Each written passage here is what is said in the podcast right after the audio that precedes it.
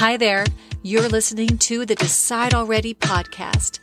I'm life coach Michelle Davis, and this is where I share all of my best tools and tips for creating the life of your dreams, one you'll love. And I'm talking every area love, fun, relationships, health, money, career. Yes, every area. I'm so happy that you're here. So, what are you waiting for? Decide already, and let's get to it. Hey, how's everyone doing in this love month? And I've been having a great time going over all things love. And I know sometimes it's kind of silly to talk about love during February because everyone else is talking about it. But I have never put it on a podcast before, and it's one of the top things people come to me to work on, looking for that significant other or dealing with another person that they are in relationship with. So love is a thing. It's a thing we all want. And sometimes we need a little bit of help figuring out how to get it. And so if you've been listening to the last few episodes, we talked about listening to the heart and the eight steps to acquiring self love, which is really the first thing you need in order to have love outside of yourself with someone else. And then last week we talked about that romantic love and how you can become a magnet to attract it to yourself. But today I want to talk about real love and what that means. I've alluded to it, maybe even mentioned it in the last few episodes. Real love being unconditional love, not conditional love. But what does that really mean and what does it look like? I mean, what are the signs of unconditional love or real love? Well, would you know what it looked like if somebody were drowning? Does it really look like how they depict it in movies? With someone splashing around and making all that noise? Is that how it looks? You know, when I was about five years old, I had a near drowning experience, and I can tell you that's not how it looks. In fact, I couldn't swim at all at that time, but we were at a public pool with my family. My parents were both present. My cousin was present. She was my mother's age, and they were both sitting on the steps of the pool, kind of paying attention to me. The pool was more like a backyard pool, actually. It had steps at one end and a deep end at the other. I could play near the steps because I was tall enough to stand there. But when I got bored, I would hang on to the sides of the pool and kind of hand walk myself all the way around the pool and come back to the shallow end. And then I would play there for a little bit and then I would do that again. My mom and her cousin actually sat where they were so they could watch me. And my father was sitting at a table with some other people hanging out. There were people that we didn't know there who were also hanging out or laying out and also swimming in the pool. On one of my rotations around the pool, as I got close to the deep end, the lady who was laying out right by the deep end got up and I'm assuming decided to cool herself off by jumping in the pool. And when she did jump in the pool, it made such a splash that the side of the pool that I was hanging on to became wet and so slippery that I lost my grip. And as I frantically doggy paddled, trying to get back to that pool, her jumping in the pool had caused waves that just kept causing me to move further and further away from the edge of the pool. I can remember all of this very vividly, and I can even remember how I was thinking. And as I began to sink, I could see my mom and my cousin sitting on the side of the pool talking to each other and not looking my way at all. I couldn't yell for them, I believed, because my mouth was already underwater and I was starting to sink as well. As I was completely immersed under the water, I remember thinking, okay, okay, when I touch the bottom, I'm going to push up so hard. And when I come out of the water, I'm going to yell really loud. So, like I thought, I felt the bottom. And when I hit the bottom, I pushed up as hard as I could, But when I got to the surface, when my face came out of the water, I could do nothing.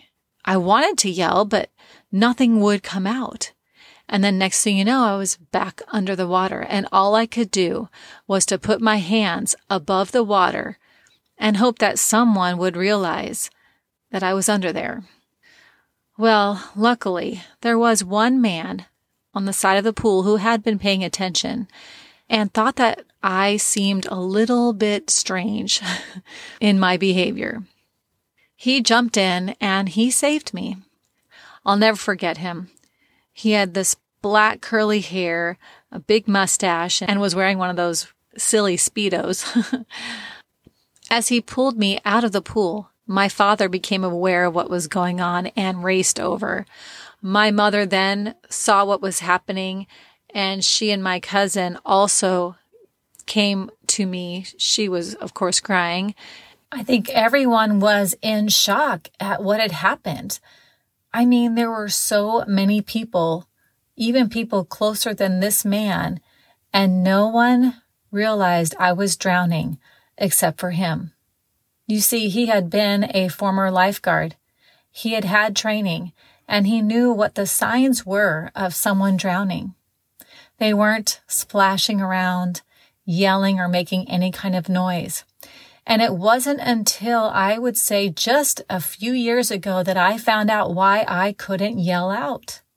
You see, when the body thinks it's drowning, it reserves its air. That's why you can't make any noise.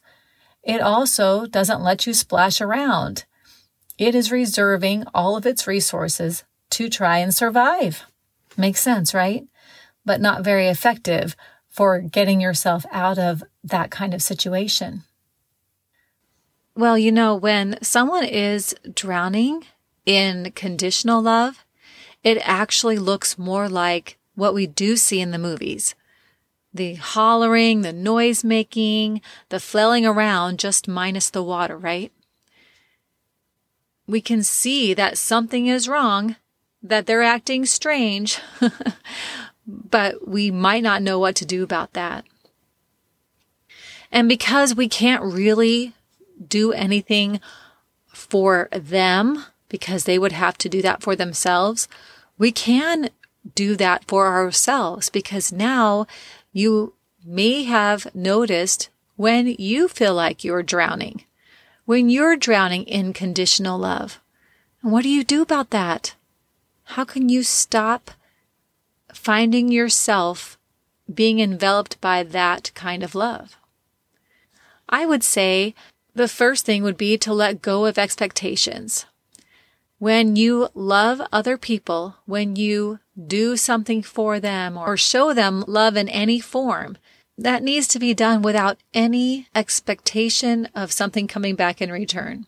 The giving always comes first in the giving and receiving cycle, but you are not guaranteed to receive from that person that you've given to. Trust me, you will receive somewhere I'm just saying it might not come from that person. So let that expectation go. Just love. Just make sure you have the self love that you've been working on, the self love practices that I mentioned in episode 11, that you've been working on making yourself the magnet that I talked about in episode 13. And then giving out that love and that happiness and that joy that you develop for yourself out to others with no expectation of how it will come back in return or at all. And honestly, if you're doing that in the right way, if you really are coming from your own happiness and your own love, you're not going to worry about that anyway. You'll be overflowing with it and it's just going to be natural to give it out. And now that you also know what that drowning looks like, you can forgive others who are acting out from that place. Now you'll be able to see them very clearly for what's actually happening for them. And you can forgive them for that and love them anyway. Quite honestly, them finding that kind of support in you will enable them to possibly start to be more authentic and vulnerable and honest about what's actually happening for them, which is the best way that they can receive the love that you're handing out. And if you're handing out real love and they're able to receive that real love, it will be like a domino effect. And more and more that real love will replace that conditional love and the drowning will stop. You can forgive yourself as well for the times that you have shown up as a drowning person, but also take ownership of when you've done that. If you've left things unresolved with anyone, when you have shown up in an angry way, in a victim way, in an attacking way, it would behoove you to remedy that, to take ownership of it, because all of those behaviors just say that you are expecting something back. And that means that you are giving out conditional love. So by taking ownership of that, you will be replacing that with the real thing. And I know that's what we all want is the real thing. There's a great series of books that I could recommend called Real Love by Dr. Greg Baer, spelt B-A-E-R. They go more in depth into all of this information. And the first book is actually just entitled Real Love. But he also has Real Love in Parenting, which is amazing, Real Love in Marriage, Real Love in Dating, and Real Love in the Workplace. These books I would highly recommend if you are experiencing a lot of getting and protecting behaviors from yourself and other people around you. I love to do group book clubs around this book and would definitely be open to anyone wanting to start such a group. You can always message me through the Facebook group for women called the Decide Already group for women on Facebook, or you can private message me on my coaching with Michelle Davis on Facebook page. Those book groups are very effective. They work very well with families and in work groups for creating relationships that really work well. And if you want to just work on it for yourself, the main book I feel like is very powerful. If you'd like to practice what it's like to give out real love, to send that out without the expectations. It's very simple and it's kind of a fun way to see how that could work. So for example, say like you're feeling like you need a little more love in your life. You could reach out to a friend or a family member and just ask them, how's it going? How are you doing? Do you need anything? How has the weekend been for you? And when they respond, don't give anything of yourself unless they ask, but just to know about them and make it all about them. And then just see how you feel afterwards. It feels really good. And what's interesting is they may not give it back to you, but it's going to be interesting watching where it does come back from. It's kind of cool, but don't expect it. I'm not asking you to expect it, but just saying the giving and the receiving always come together. It's just very interesting how that works. But when you're giving, you just give, give freely. So if you feel like you need help in some area, maybe there's something you don't know how to do or get done, or you're feeling frustrated about something, go look for another way to help somebody else. You could go on to different groups and see if anybody's asking questions for help with something. You could call up an organization that usually takes volunteers and ask how you can help them. Just the giving out will feel so good when you have no strings attached. So try that out and see how that works.